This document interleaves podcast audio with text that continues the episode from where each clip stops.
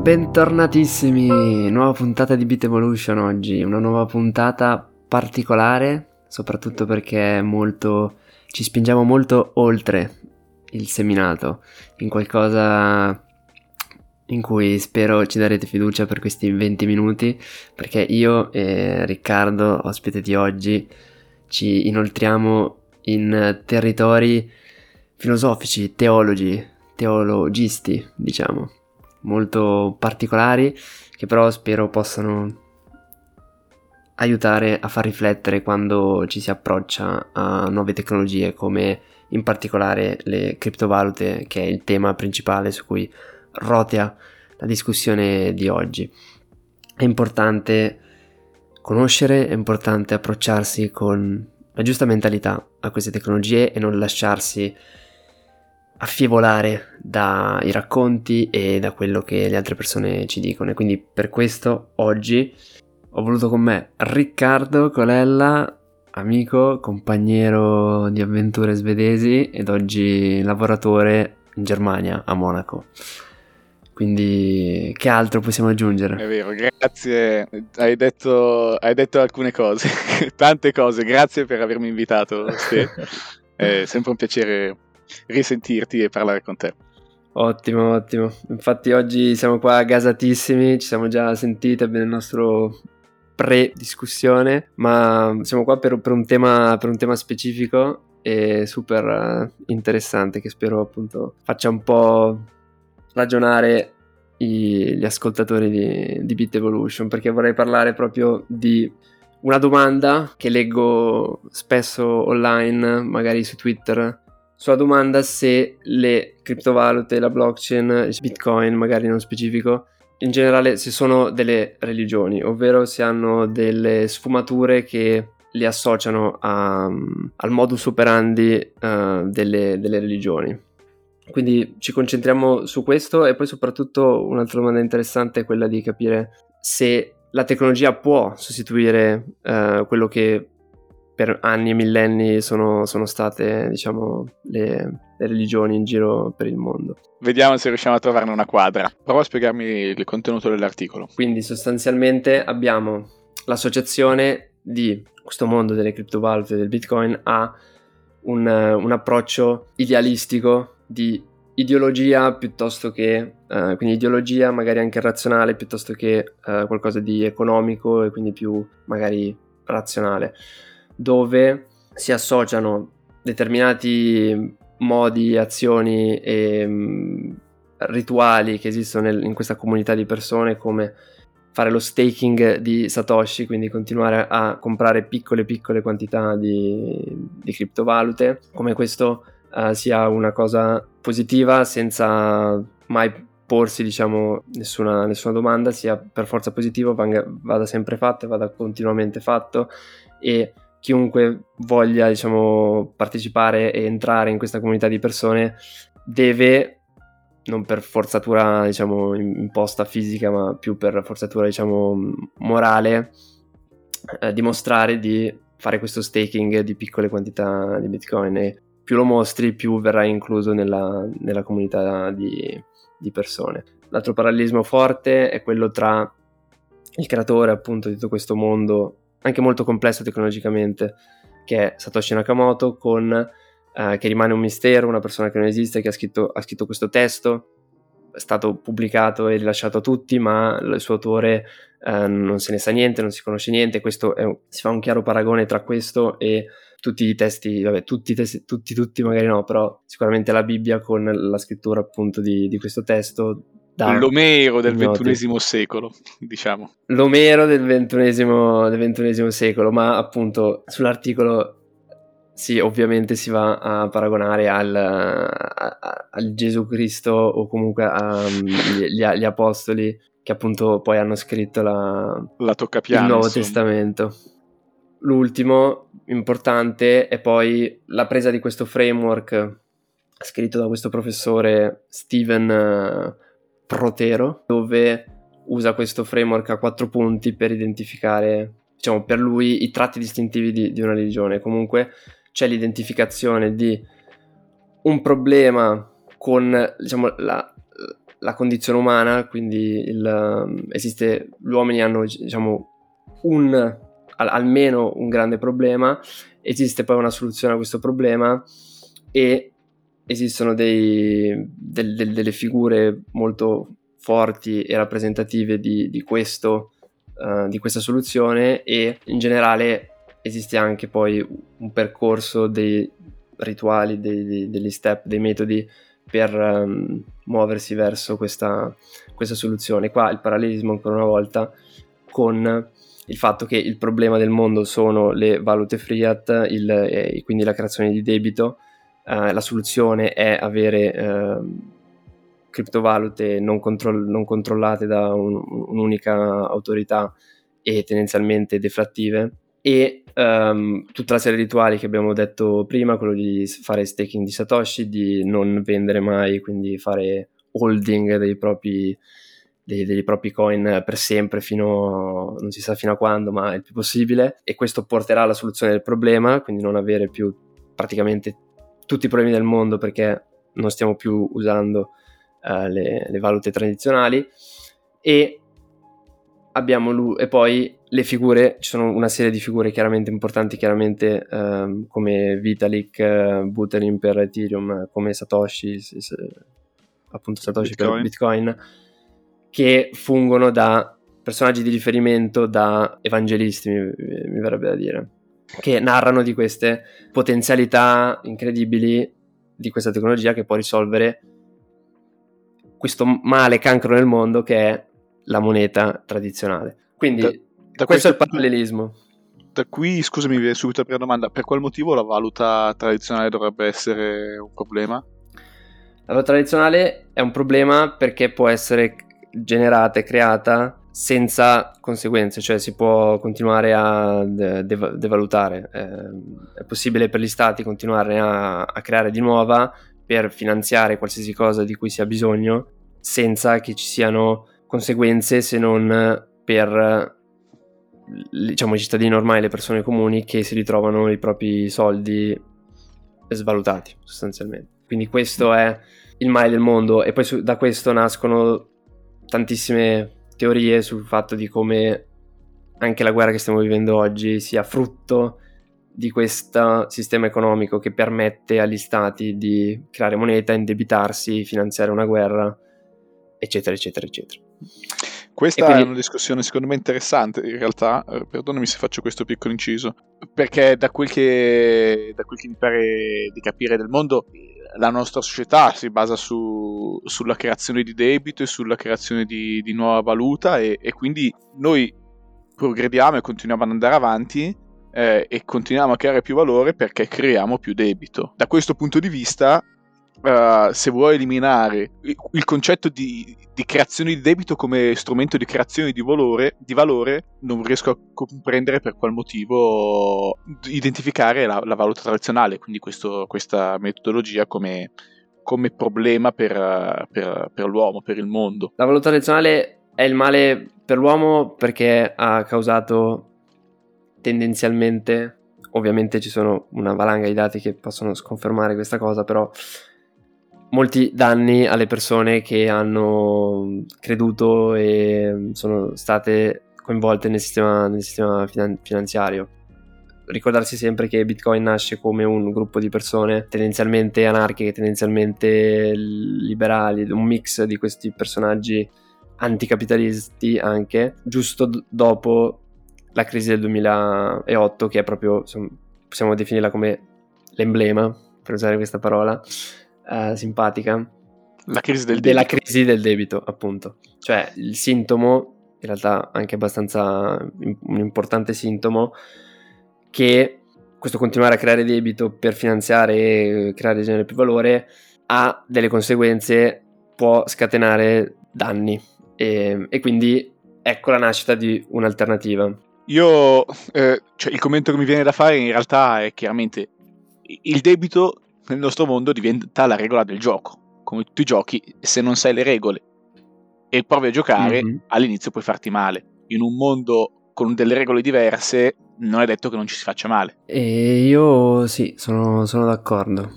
Queste sono nuove regole e si spera alla fine che non facciano del male, soprattutto non facciano del male sia a chi ci gioca ma anche mm, agli altri, perché questa è un'altra preoccupazione che, mm, che vedo in giro.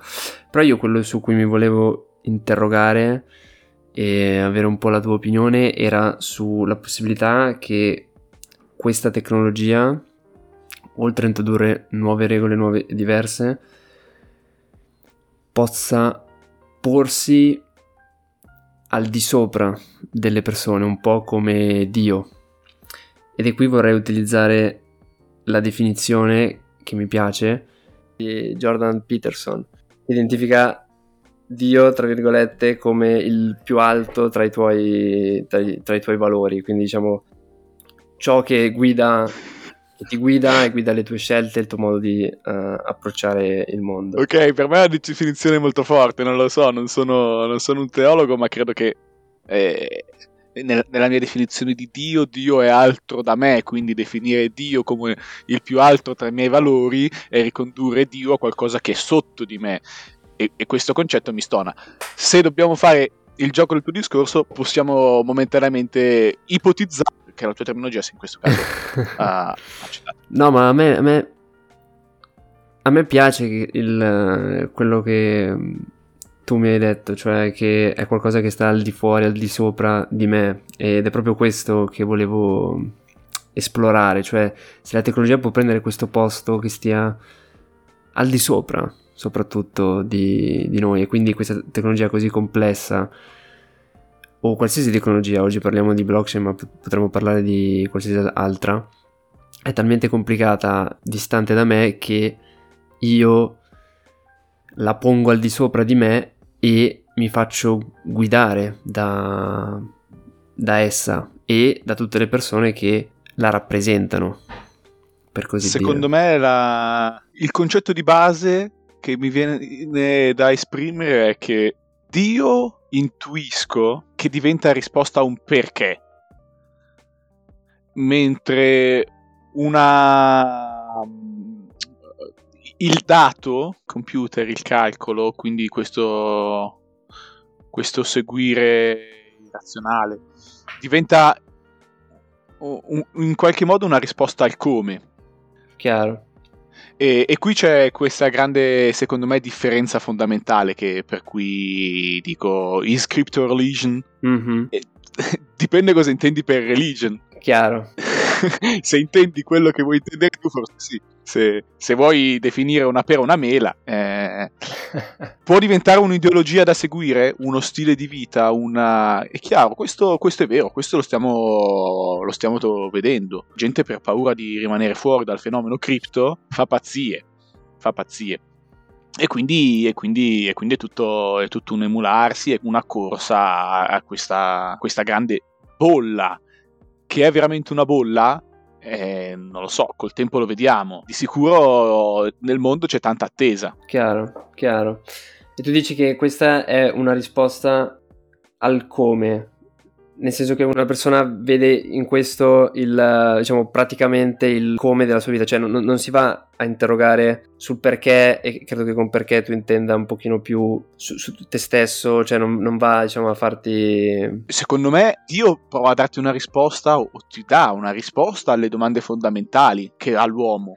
Dio in qualche modo risponde, risponde alle tue domande fondamentali. Chi sei, da dove vieni, qual è il tuo scopo, questo genere di domande qua. Dio, prova, Dio cattolico prova a darti una risposta al tuo desiderio infinito di amore. Chiaro. Questo mondo ti dà una risposta sul come. Come, come provare a seguire quei tuoi desideri che hai, co- come provare a dare una risposta a, a quei, a, ai tuoi desideri. Chiaro, chiaro. Quindi tu non lo, non lo vedi come c'è un primo passo, magari di una serie di passi saranno lunghissimi, dove una tecnologia è talmente diversa, non tanto comprensibile, che magari qual- qualcheduno, eh, e magari sempre di più, tireranno fuori da, da, da, da questa cosa una propria identità. Cioè non, non penso, non, riesco a pensare come mm, un, un qualcosa, un calcolo, un computer mi possa mai aiutare a, a rispondere a domande così, così, complesse come quelle che mi hai fatto tu l'esempio, però... Esatto. Cioè questo mi sembra proprio improponibile. Però c'è la questione di, che invece mi hai detto prima, di dare senso e magari anche identità, che ruolo ho nella mia comunità, nel mio... Nel, nel, nel, nel, sì, nel mondo, mi viene da dire, magari qualcuno può derivarlo da una tecnologia. Poi oggi c'è questa blockchain qua, questo bitcoin, però magari in generale una tecnologia molto non comprensibile. Da questo punto di vista, il termine ideologia che abbiamo trovato prima in realtà mi, mi pare in qualche modo vicino ai concetti che, di cui stiamo trattando. Forse Harari eh, ritornerebbe ancora al concetto di religione, dal quale però eh, io credo di volermi dissociare, nel senso mm-hmm. che eh, sì, una tecnologia ti fa trovare il tuo posto nel, uh, ti potrebbe uh, far trovare un tuo ruolo all'interno della società Mm-hmm. Uh, così come tu potresti trovare il tuo ruolo all'interno della società eh, seguendo ideali forti come il, il, comunismo, come il fascismo, come il nazismo, ma io non voglio Chiaro. pensare soltanto a... Chiaro, come il um, giusnaturalismo, quello dove dice che gli uomini sono nati con dei diritti naturali inviolabili. Ecco, vedi. Ed era proprio quello il punto a cui volevo, volevo arrivare e capire appunto da, da, te come distinguevi le due cose e, e, sono d'accordo. E qua torniamo a quello che eh, io ho detto nella, nella stagione precedente, eh, dove ho appunto fatto questa cosa qua, eh, associando tutte queste cose che hai detto, quindi comunismo, fascismo, adesso fascismo è proprio brutto, togliamolo, um, ma anche questo giusnaturalismo che spero non, cioè, che non stia confondendo le ideologie, però ho associato queste tipologie di cose alla religione, proprio palese, dicendo per, io metterei sullo stesso piano queste ideologie e la religione, le metterei tutte nello stesso piano proprio per cercare di ributtare tutto dentro quella sola e unica definizione che era, nella scorsa stagione abbiamo detto, e quello che abbiamo detto anche all'inizio, questo insieme di uh, regole e um, dire strutture sociali al di sopra uh, delle persone, quindi diciamo invi- inviolabili. Comunque andate a recuperarvi l'episodio, mi, penso sia il 9 della seconda stagione, perché lì c'è tutto la definizione di, di religione che secondo me usano la maggior parte delle persone, perlomeno quelli che hanno scritto l'articolo, e io compreso.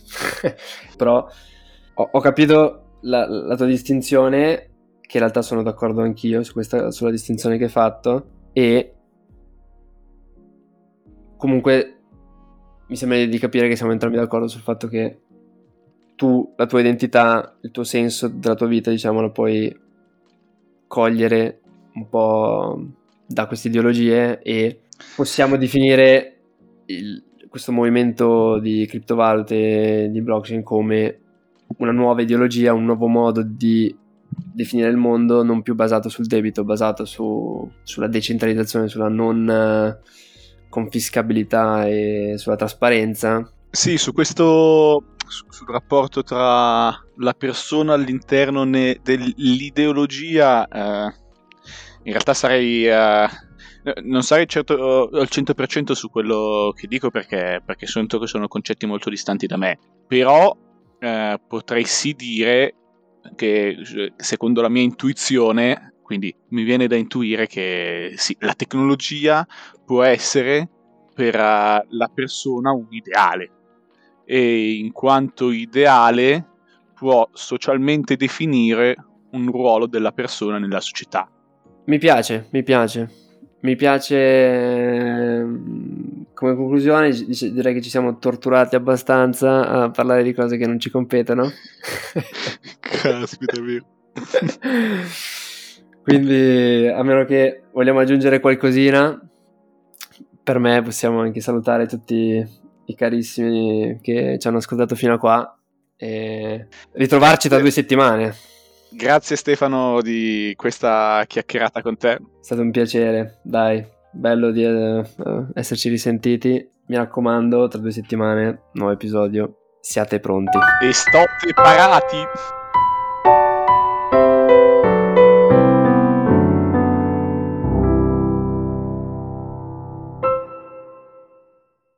ciò che mi fa sentire libero in questo podcast. È...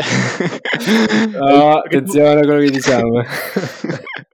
Hai fatto la promessa fin dall'inizio, fin dalla prima puntata. Invitiamo persone inesperte. Esatto, per noi vogliamo sentire la parola degli inesperti e poi sono loro che compongono... Il pueblo! Diamo libertà di, popolo, di parola al popolo.